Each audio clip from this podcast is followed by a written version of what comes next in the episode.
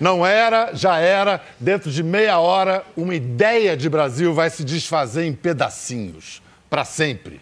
Uma ideia de Brasil construída desde os anos 30, com muito suor, talento, genialidade indiscutível também, com tropeços inevitáveis e doses generosas de lenda. Assim são os mitos, não seria diferente com o mito do Brasil como país da bola, do futebol arte, pátria de chuteiras, Olimpo dos craques, terra predestinada de gramados e várzeas atravessadas de magia. Sei. Dentro de poucos minutos, o país mais orgulhoso do mundo do futebol vai tombar, trombar em casa com a realidade da maior derrota da história desse esporte vai conhecer a humilhação mais inconcebível, vai se refugiar no desespero, na piada histérica, no cinismo, vai mudar de assunto, vai negar, esquecer, tentar esquecer, sublimar, negar, mudar de assunto. Chega de mudar de assunto. 7 a 1. Fantasma a gente encara, trauma a gente revisita, tenta superar. Precisamos falar do 7 a 1. Precisamos falar com esses três brasileiros. Por exemplo, o sociólogo Ronaldo Elau.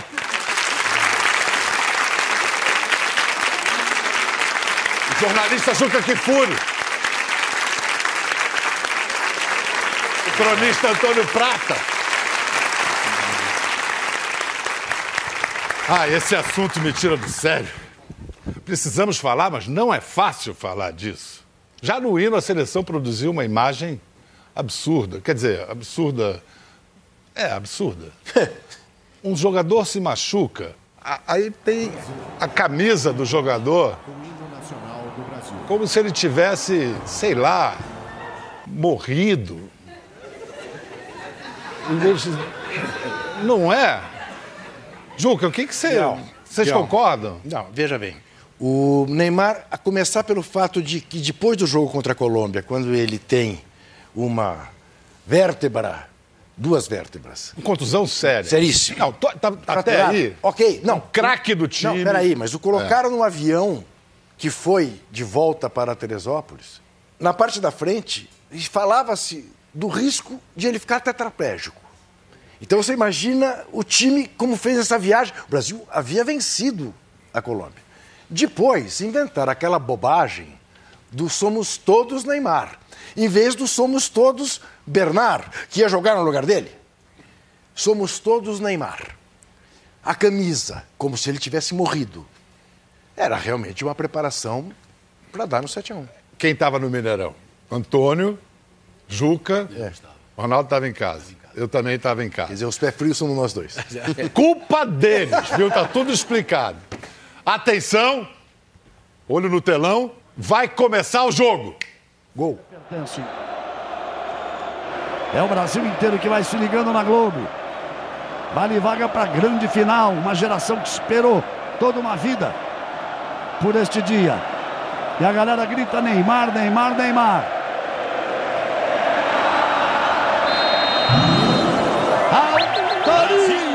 Ok, ok, ok. O jogo vai ficar rolando em tempo real e a gente conversa enquanto isso. Ronaldo Enal está aqui. Eh, Ronaldo organizou esse livro, Copa do Mundo 2014, Futebol, Mídia e Identidades Nacionais. Ronaldo, você diz que nesse jogo algo se quebrou para sempre. O que, que se quebrou para sempre no Mineratzen? Eu diria o seguinte: já tinha algo que já vinha se quebrando há um tempo, que é essa equação que existia muito forte é, até a década de 70, que era a equação seleção brasileira de futebol e nação brasileira. A famosa frase da, do, do Nelson Rodrigues que a seleção seria a pátria de chuteiras. Com a globalização, com a, os ídolos jogando fora do Brasil. É, não sei se isso é ruim ou se é bom, mas acho que se desvinculou um pouco as derrotas e vitórias da seleção brasileira, já não são mais vistas como derrotas e vitórias de um projeto de nação brasileira. Você pegar assim, a derrota do Brasil em 1950, ela foi vivida pelos brasileiros como uma derrota da nação brasileira, de um projeto de nação brasileira. Todos os nossos temores, as questões raciais, todas vieram à tona naquele momento. A vitória em 70 ela foi vivida e experimentada pelos brasileiros com uma vitória de um projeto na nação brasileira. Você acha então que isso já vinha sendo Já vinha, se você perceber que as vitórias de 94 e 2002, a derrota na França em 98, foram vividas muito mais como vitórias e derrotas de um time de futebol. Claro que a seleção ainda tem emulação dos, dos nacionalismo, tem o nacional, mas isso já vem se perdendo há um tempo. Primeiro, assim, a relação do brasileiro com a seleção, que eu tinha falado que mudou, a minha também mudou. A tendência hoje é você torcer mais para os seus clubes de futebol do que para a seleção, o que era impensável na década de 70. Então, você me perguntar, eu torço o Brasil sempre, eu sou muito mais Flamengo. Não me resta a menor dúvida. Eu prefiro o Flamengo campeão eh, brasileiro, do Libertadores, do que a seleção. Eu e muitos torcedores do Corinthians, do Palmeiras. sem dúvida. Isso, isso é uma mudança, isso é um fato. O que se quebrou foi começar a pensar que, de, de repente, nós não somos mais os melhores absolutos como a gente acreditava no passado. Tá? Quer dizer, perder para a Alemanha não é um. É, é, assim, faz parte do jogo, mas 7 a 1 é inconcebível. Não acontece nem entre o time grande e o time pequeno. Então, acho que assim, derrota do Brasil uh, para a Alemanha em 2014, ao contrário de 50, ela não foi uma tragédia. Ela foi humilhação, sim. Ela foi vexame, sim. Mas foi, mais do que tudo, uma piada. Memes que rolaram na internet. Logo depois, as pessoas esqueceram até que nós perdemos de 3 a 0 para a Holanda que foi a segunda maior derrota junto com a da França em 98. Na verdade, foi 10 a 1. Foi 10 né? a 1. É, é, as pessoas ficaram muito naquele 7 a 1. O outro que está lançando o livro é o Juca. É um livro, se esse aqui é uma abordagem, digamos, racional, científica tentamos, da Papa tentamos. É, esse aqui é escrito com coração. São as memórias do Juca. Com esse título, confesso que perdi. Que não necessariamente é, esse título tem nada a ver com. tem alguma coisa a ver com 7 a 1 mas digamos que possa ser. Tem a ver com o futebol brasileiro, tem a ver com o Brasil. Né? Quer dizer, o Brasil de hoje é muito diferente do Brasil que eu sonhei quando comecei a ser um militante político aos 17 anos, né? o Brasil de 50 anos atrás. E eu tenho uma carreira todinha né, de jornalista dedicado a tentar fazer com que o futebol brasileiro mude seu modelo de gestão. E o que, que nós temos? Temos três presidentes de CBF, um está preso e outros dois não podem sair do país. Né? Há quem diga, bom, mas isso é a prova da sua vitória. E eu digo, não, porque o fato da desgraça deles não me faz feliz. E mais do que isso, a desgraça deles não mudou coisa alguma. Cada um que sai entra um igual, porque o problema nosso é estrutural. Em que ocasiões do dia a dia você se lembra do 7 a 1 Que o Brasil te faz lembrar do 7 a 1 Juca? Eu concordo com tudo que o, que o Elal disse. Mas eu ainda estou naquela fase do negar e de achar que se o Brasil ganhar a Copa na Rússia, então é que não vai se falar mais disso, está soterrado. O 7 a 1 é, é um aborto da natureza, nunca mais vai acontecer. É como imaginar que nasça um outro Pelé, nunca mais. Em Copa alguma, né? um país cinco vezes campeão do mundo, perder em casa uma semifinal de sete. O Elal tem toda a razão quando ele diz que nós, os da imprensa, Achávamos mesmo. Afinal de contas, Filipão me ligou 24 horas antes do jogo. Uh, Dizendo. Tu, tu achas que eu vou retrancar ou vou para cima deles? E eu disse: se eu te conheço, vai retrancar, pois estás enganado. Se perder, não vou permitir que vocês nos chamem de covardes. Não sei se vou de William ou de Bernard. Acho que vou de Bernard por causa da torcida do Galo, no Mineirão. E ninguém, eu que escrevi isso no dia seguinte, e ninguém achou ruim. Por que, que vai respeitar tantos aqui em casa? E foi um equívoco. No intervalo do jogo, eu conto isso no livro, eu encontrei com uma jornalista alemã que estava no Brasil já havia um ano, tinha vindo pelo jornal dela para cobrir os preparativos da Copa. Falava perfeitamente português. Nos, eu fui pegar um, um, um copo d'água. Nos encontramos na escada do Maracanã. Ela olhou para mim e falou: O que, que está acontecendo? Eu falei: Eu não faço ideia. Ela disse: Nem eu. Eu não consigo ficar feliz. E eu respondi para ela: E eu não consigo ficar triste. pois é, parece um jogo de adultos contra crianças. Parecia mesmo. Estava 5 a 0. A gente estava na mesma fileira na tribuna, né? Na imprensa. Na tribuna fica, de imprensa. Você fica lá com o seu computador, tem tipo uma, uma mesa assim. E eram uns 11 jornalistas da Folha, do Agora, enfim, conhecidos, e o Juca na ponta. O Juca estava na última cadeira, perto da, da escada ali do, do corredor. Depois do quarto gol, a gente começou a olhar para o Juca, que era o cara ali mais, que mais entendia do assunto. E o Juca estava assim. E ele passou o jogo inteiro assim. E a gente começou a chamar o Juca, falar, Juca, Juca, e vocês conhecem o Juca, é um cara muito solícito, muito simpático. E ele não olhava. E a gente achou que ele não estava escutando. A gente falou alto, Juca. E ele não olhou. Eu entendi na hora. Eu falei, ele não quer ter que explicar nada pra gente. Ele não quer que vá para as costas dele o peso de sete gols. E a gente falou, deixa ele. errou o passe. Peraí, corner, escanteio a favor da Alemanha. E aí vem bola na área brasileira. A torcida vai, bota pressão pra cima da Alemanha. Lá vem cruzamento! 1 a 0. É o gol! Bom, mas peraí, vamos lá. 11 minutos, 1 a 0. Pla- Placar normal, jogo. Dá para virar. Sérgio Rodrigues, autor do, do- da ideia desse Belíssimo- programa. do belíssimo livro Desse- O Drible. O Drible. Um apaixonado por futebol e literatura. O texto que abriu esse programa é do Sérgio Rodrigues. Maior texto de ficção da história do futebol brasileiro É do senhor dele, Sérgio é o drible. Pode aplaudir o Sérgio Rodrigues, por favor. Mas, Sérgio, até aí o jogo estava anormal? Era um jogo. Não, não era, né? Nesses primeiros 11 minutos, era- o Brasil não estava bem, mas ele já não vinha bem a Copa inteira. É. Nada fazia prever um, um desastre tão grande. Não, mas até aí o, o- o time estava partindo para cima, como prometeu o Tava Filipão. tentando, tava tentando. Não era um grande time, não vinha fazendo uma grande campanha, estava sem Neymar e sem Thiago Silva. Isso. Mas mesmo assim, 7 a 1 Essa é a pergunta? É um exagero. Tem muito a ver com aquele desequilíbrio emocional que o time mostrou desde o início da Copa. Era um time chorão, né? Era um time que estava com os nervos muito à flor da pele. E eu lembro de- da, da gente debater isso, a imprensa debater muito isso, se isso era bom ou se era ruim, né? Um time tão tão emocionado, tão crispado, né? Que joga tanto com o coração na ponta da chuteira e tal. Isso é bom ou é ruim?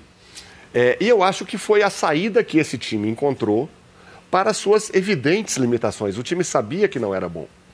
Eles não são bobos. Eles sabiam que eles não tinham um, bom time. E, no entanto, eles tinham a obrigação de ganhar. Ninguém questionava isso. Isso foi colocado explicitamente para eles pelo, pelo comando da seleção. Vocês têm obrigação de ganhar. O que, que um time que sabe que não é bom o bastante para ganhar, mas tem obrigação de ganhar, faz? Chora. Bom, Chorar é até normal, mas chorava antes das partidas. Chorava antes, né? é. Chorar de Não, vitória. antes, muito chorava e durante. né? né? Antes e durante. moço.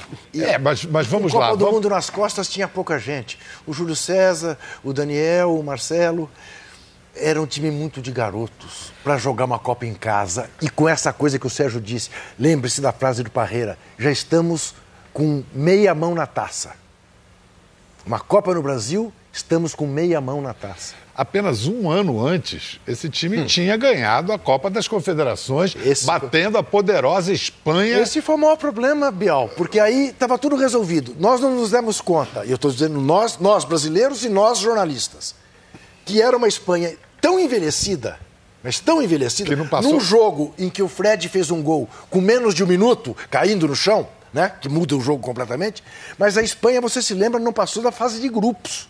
Tomou de cinco da Holanda na Copa do Mundo. E nós continuamos a achar que aquela vitória contra a Espanha era valiosa. E aí o que, que o Filipão fez? Manteve intacto aquilo ali, que é o risco que hoje nós corremos do Tite achar que o time que classificou tão brilhantemente a seleção para a Copa da Rússia é esse. E não se mexe mais.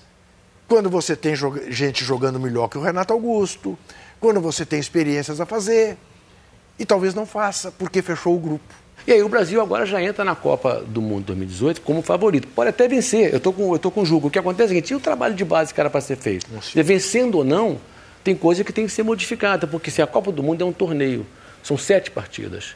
Então, assim, tem um fator meio sorte também, de o jogo passa da fase de grupo, é uma fase eliminatória, não é um campeonato que você tem 10 meses de competição, é- são 30 dias. Você acompanhou todos os jogos em 14. Você foi a todos, os jogos. Não, não fui, não fui a todos, fui a, fui a vários.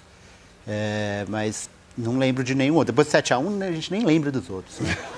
Foi muito maluco aquilo.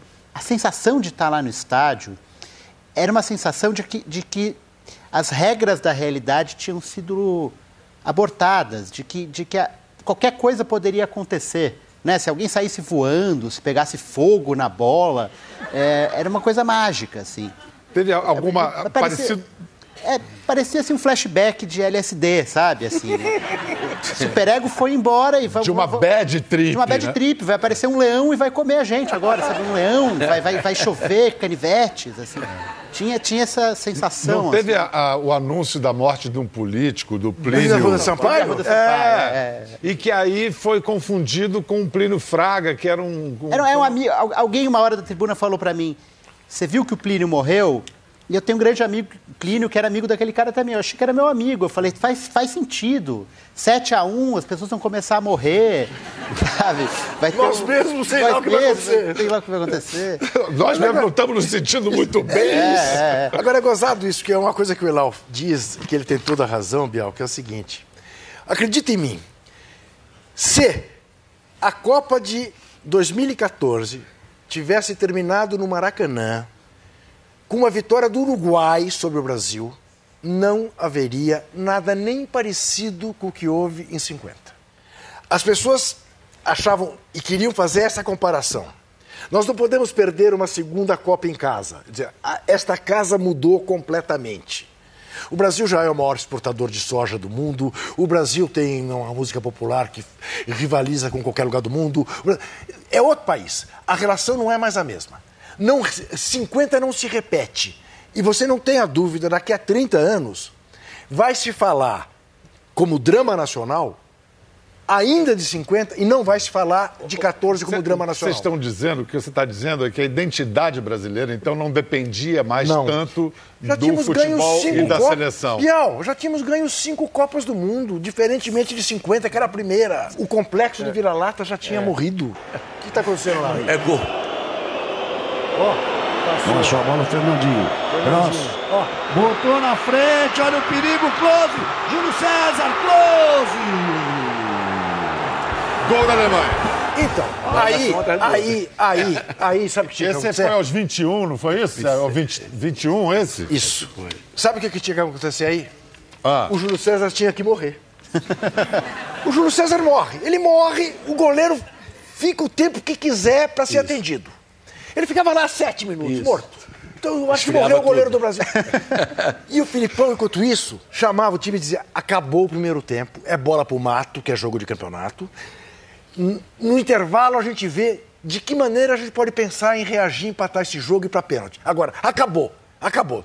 Acabou com 2 a 2 0. a 0. 2 a Não, 0, não, o jogo continuou em seguida. Aí, aí, velho, aí, Aí, entre um gol e o outro, aí começa é uma sequência, é uma sequência tão absolutamente interminável que eu escrevendo, olhei pro computador, vi o quarto gol, falei, ah, esse gol eu já vi, era igual ao terceiro.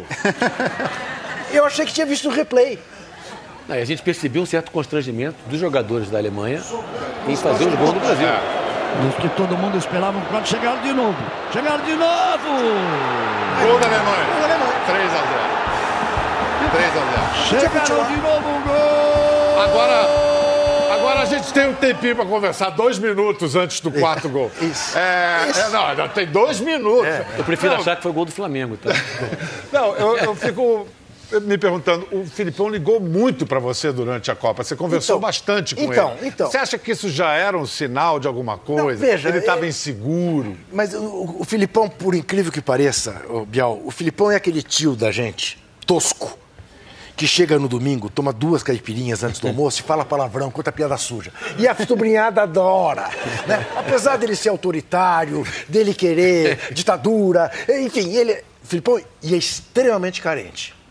Então o que aconteceu? Para minha surpresa, dois dias antes do jogo. Não, esse é replay, gente. É, tá, isso que eu tô dizendo, vai Ah, passar de aí novo. começa a confundir O mesmo tudo. gol Ah, outra ah, vez. ah. Conheci com o Ramires E lá vem Paulo. mais. E isso não é replay, não. Ah, não é? É- Mas é igualzinho. Mas não é igualzinho o segundo gol? É igualzinho. É isso. Adultos contra crianças. É adulto contra criança. 4 a 0. Juca, depois da Copa você falou com o Filipão? Nunca mais. Nunca mais. Nunca mais. Nunca mais. Eu temo que ele esteja magoado comigo, porque eu tive que aí, reconhecendo as coisas que eu achava e falava, né? Mas no mínimo aí é a saída do jornalista. Né? Eu não tenho obrigação de dirigir a seleção brasileira, né? só de escrever, dar notícia e opinião. Né? Ele, ele não podia ter feito o que fez de entrar tão desguarnecido. Antônio Prata, no Mineirão, a essa altura, 4 a 0 você... cerveja, o que... que... E hora que não pode, você está lá trabalho, você não pode nem tomar cerveja. Ah, você Foi a seco. trabalho, é verdade, É, é, pois é, é. Não, essa hora, depois do quarto gol, porque assim, a gente tinha que mandar o texto 15 minutos depois do apito final. Mesmo que se tiver prorrogação ou pênalti, é 15 minutos depois você manda o texto para a Folha. Então o que, que eu fiz? Achando que muito espertamente, escrevi duas crônicas, uma da vitória e uma da derrota. Como se fosse uma derrota É, normal. A da derrota era assim: lutamos bravamente. Começaram, lutamos bravamente. Mas infelizmente não deu. Depois, aos 29 minutos, eu abri o meu laptop e comecei a fazer uma crônica. Zumbi, assim, vendo. Eu só levantava a cabeça para ver mais um gol, mais um gol, mais um gol. Sabia que não era replay, né? Tá ao vivo, né? É, era ao vivo. E fiz a crônica ali em, em- em 90 minutos, assim, quer dizer, em, que faltava ali, em 60 minutos. Não, mas, Ronaldo, você que tem uma abordagem científica para o assunto, Científica. o que, que as ciências sociais, humanas, nos dizem? Hoje já são Não, é três anos passados. Isso é um resultado completamente atípico, inusitado até entre, entre times locais. Isso não acontece. Nem um time grande, um time pequeno, 7 a 1 é muito difícil acontecer. Então, assim, houve alguma coisa ali. O, o que depois tentou se debater foi uma reforma estrutural no nosso futebol que não aconteceu. E está tudo muito bem porque a gente está como favorito na Copa 2018. É isso que me preocupa um pouco. Entendeu? Porque cadê aquele trabalho que queria ser feito, trabalho de base? Isso não aconteceu. bolas. E agora olha os alemães jogarem. Lá vem os alemães. Lá vem Lá vem eles de alemães. novo. Lá vem eles de novo. absurdo. é isso. A chance de parece mais um mesmo gol. gol. De novo. E daí, essa, isso, isso virou piada. Nós perdemos para a Holanda de 3 a 0. Tem- Ele se falou pouco. No domingo é a final Argentina e Alemanha. Eu era um dos poucos torcendo para a Argentina, isso Dois. é outro assunto. Dois. Ótimo, então Dois. Argentina. Três também? Três. Então, bom, Três. tem mais gente aqui torcendo para a Argentina. Depois a gente Tá fala bom. É isso aí. Mas na segunda-feira, na terça-feira, já estavam todas as matérias do jornal na parte de esporte voltadas para o Campeonato Brasileiro. Não sei se era uma maneira não de elaborar o luta, foi a importância que os clubes locais passaram a ter. Não, eu acho que passou a se negar. Eu cansei de ver amigo. Muita não, piada, vamos falar né? nisso, não. Baixo astral e tudo. Nesse momento, Sérgio Rodrigues, 5 a 0 Você estava em casa vendo pela televisão? Tava. Em que circunstâncias e o que, que aconteceu com você? Eu tava, eu, essa- nesse momento eu tava rindo muito. Eu tava. é, Era, era uma risada era estéril. uma risada histérica, claro. É. E, e eu lembro que o meu filho ficou muito irritado com a minha risada. Você tá rindo de quê? Não é engraçado, não tem, não tem graça nenhuma. Então eu falei, mas. É, enfim, a gente criou um certo distanciamento maior da seleção do que no meu tempo, que né, de, de, de- de garoto. Mas eu acho também que é o, um pouco assim, reconhecer que aquilo ali é tão absurdo que a única reação possível, a única reação racional e sensata é você rir daquilo, né? Porque para isso existem as coisas ridículas, né? para você rir. E o 7 a 1 foi uma, foi uma coisa ridícula. A gente falou que ia reformular tudo, que ia fortalecer os Isso, clubes, que saneava, íamos sanear a CBF, Não, tem, uma, modernizar a tem, uma, tem uma novidade. Ah. Um presidente da CBF que não pode sair do país. O Marco Polo que não viaja. Hein? O cara se chama Marco Polo e não E pode não viajar. viaja, é? Sensacional. Não é fabuloso? Sensacional. Bom, a, a despeito disso tudo, a seleção fez a melhor campanha nas eliminatórias. Será que não é justamente isso que atrapalha? O talento brasileiro acaba jogando contra a nossa necessidade de, de organização? Vai lá, resolve, se classifica. Aí, ah, não. Não, eu acho que assim, esse, esse mito é um mito que já foi meio desconstruído. A gente gosta de acreditar que o craque nasce pronto, que precisa de treinamento. E que não é verdade. O Romário já vem falando isso, parece que agora já estão dando mais importância. Ele sempre falou assim: eu nunca gostei de treinar. Não quer dizer que eu nunca treinava. Eu sempre treinei. Eu não gostar de treinar é uma coisa. Porque tem essa coisa de, Claro. de achar que o craque treino, nasce é pronto. jogo. Hoje em dia, com jogadores quase todos jogando fora, eles se conhecem muito mais, né? tem treinamento. Eu acho que todo mundo sabe que o treinamento é fundamental. Isso não diminui o talento. Né? Que a gente, acho que no Brasil tinha essa coisa de quando você vai memorizar a Copa de 70, você só falar da arte e esquecer que aquela seleção de 70, como a de 58 também, foi muito bem treinada. Muito E bem Ficou treinada, dois meses na altitude training lá em Guadalajara, o trabalho do Lamartine. Foi uma coisa que, que impressionou o mundo. Isso não diminui o talento daquela seleção. No Brasil, a gente tem essa coisa ainda que nos faz mal de achar que o craque nasce pronto, o mito da malandragem, que eu acho que vem meio que caindo em desuso. Biel, a gente não tem muita consciência disso e é bom a gente ter. Quando o Brasil foi campeão do mundo em 58, o Brasil tinha Mané Garrincha e Pelé no mesmo time. Os dois maiores jogadores de todos os tempos. O Mané por pouco tempo, mas naquele tempo, maior que Maradona, que, que todo mundo. E não foi, nenhum dos dois foi o eleito melhor jogador daquela Copa. Didi. Foi o Didi. Quer dizer, então, na seleção brasileira, nós tínhamos Didi, Pelé e Mané, tá? 62, isso de alguma maneira se reproduz, embora o Pelé Principalmente se machuque. com o Mané. Aí em 70 você tem o Pelé, o Tostão, o Rivelino, o Gerson, o Jairzinho, o Carlos Alberto, tudo no mesmo time. Em 94, você tinha. Os Esqueça dois. o Bebeto. Um time de operários com o Bebeto Você se lembra do filme da Copa de 94? O Baggio, quando perfila os dois times olhando pro Romário, de cima a baixo, como se dissesse: o que, que eu vou fazer contra esse cara? Agora nós não temos, só temos um. Só temos um. Isso é o sinal mais claro do quanto empobreceu. É evidente, é possível que na Copa o Felipe Coutinho faça um novo papel, que o Gabriel Jesus emerja como um fenômeno. Mas isso tem que ser construído, isso não é mais, não brota mais. O meio de campo da Alemanha é muito mais brasileiro do que o meio de campo do verdade, Brasil naquela Copa. verdade, O meio de campo da França é muito mais brasileiro do que era o nosso meio de campo. Eu quero falar de Rússia daqui a pouco, depois do intervalo, mas antes a gente vai terminar, ainda tem o segundo tempo. Não, ainda tem o segundo submeter tempo. Não, gente- no segundo tempo a gente vai falar de duas coisas. Não vamos falar mais de Alemanha. Tá. Vamos falar do gol do Oscar Beleza. e de um personagem magnífico que apareceu, Dona Lúcia. Não chega de Alemanha. Durante o intervalo, o técnico Joachim Löw, também conhecido como Meleckenbauer, É. pelos seus tiques durante o jogo. Já viu ele durante Não, o ele jogo? foi na boca, né? É. ele foi na boca. Ele faz bate-bola entre o nariz e a boca. Então. Ele mandou, o técnico mandou a Alemanha tirar o pé, maneirar, não fazer gol, mas é, mandou Mannschaft, né, a seleção em alemão. Mas o Shirley foi desobediente, reserva, querendo meter- mostrar jogo, entrou, fez dois gols. Foi só 2x1 um, segundo tempo. É, 7 a 0. Era para ter ficado nisso. Aí no último minuto do tempo regulamentar, Oscar.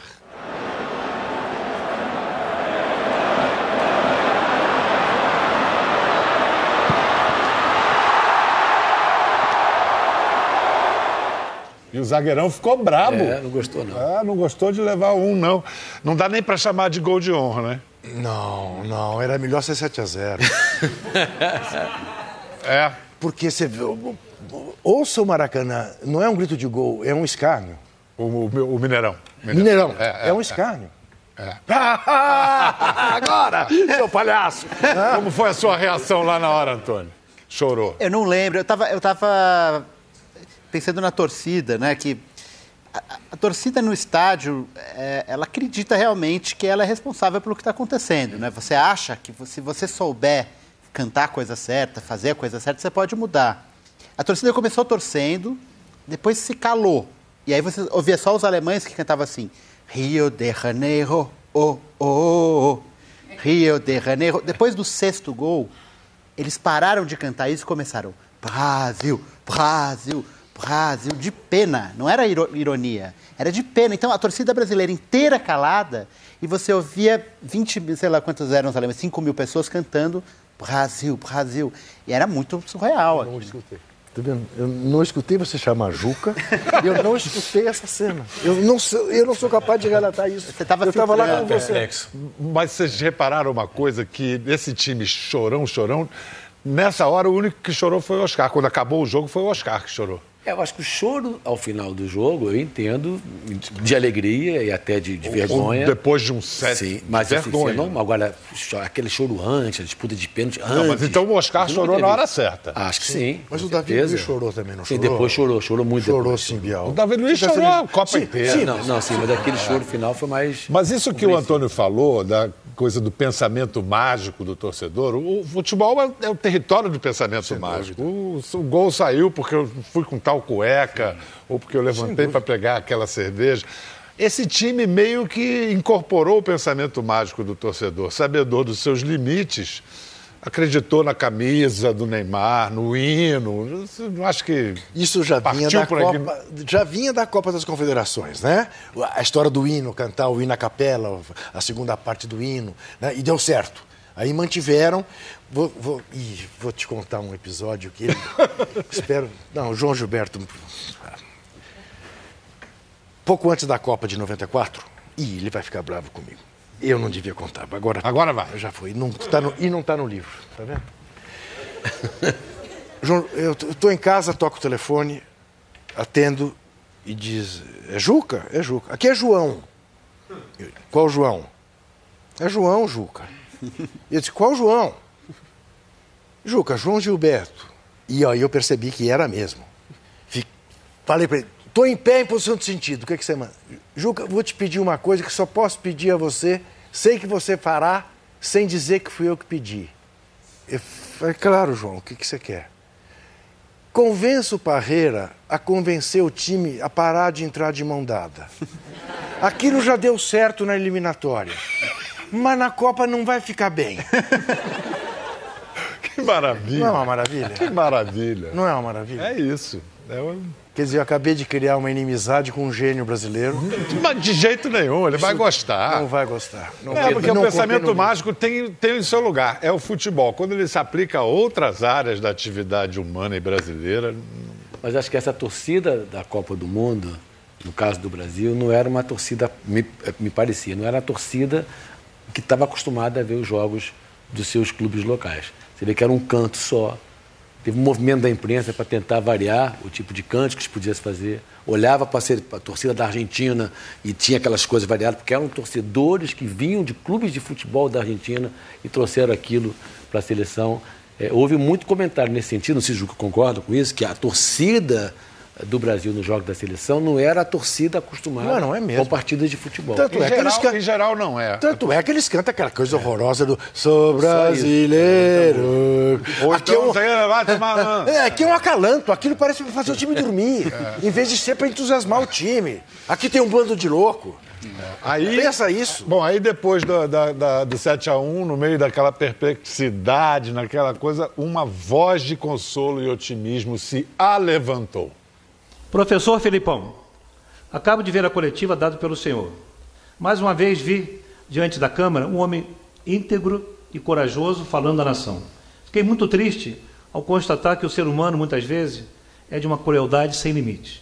Tive esse sentimento ao ver um jornalista lhe perguntar sobre uma possível dívida do senhor com a nação brasileira e o senhor mesmo, sofrendo mais do que qualquer um ali, com toda a humildade que lhe é peculiar, deu-lhe uma resposta verdadeira e coerente. Parabéns. Mais uma vez provou que é um grande homem, um ser humano ímpar.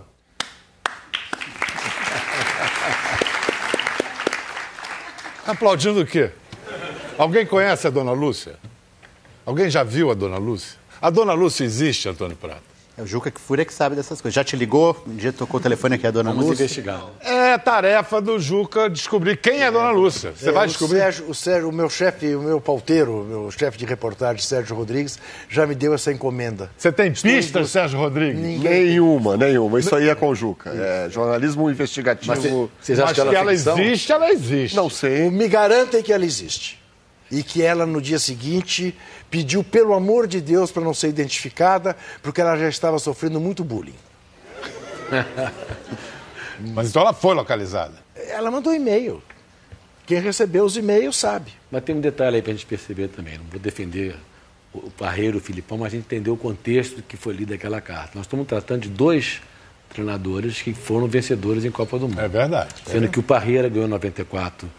70 embaixo- também como assistente. Também, mas em 94 embaixo de uma chuvarada de críticas. Depois valorizaram o trabalho dele. Foi lindo. O 10 seria o Raí, o Raí não vingou, ele montou um, um esquema que ninguém atacava o Brasil, deixou o Toda Romário razão. Eu livre. defendo 94, aquela seleção, até a morte. Depois, eh, o Filipão, em 2002, também contra todo mundo, não, não possível, resolveu apostar no Ronaldo e não convocou o Romário, fechou lá o grupo com a família escolar, o Brasil ganhou aquela Copa.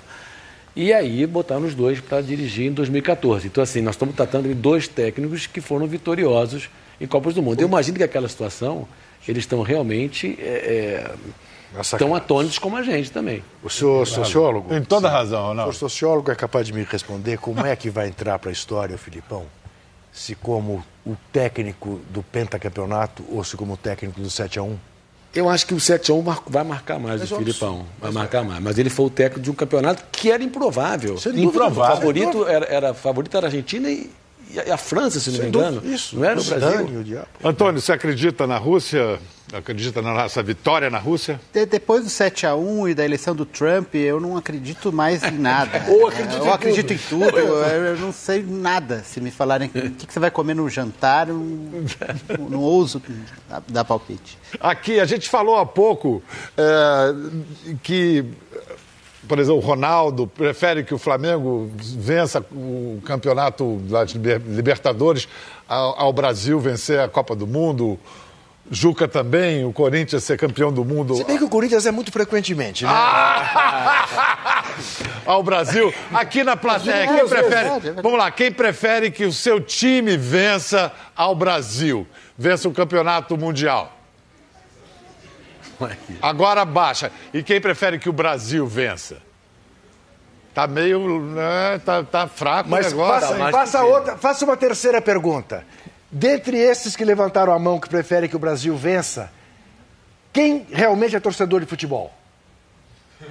Ah, mais ou menos. E quem quer que vença de 7 a 1 da Alemanha? Ah, bom, daí todo mundo. Bom, então vocês vão dormir e sonhar, por favor. Não, porque é o seguinte, vai cruzar com a Alemanha.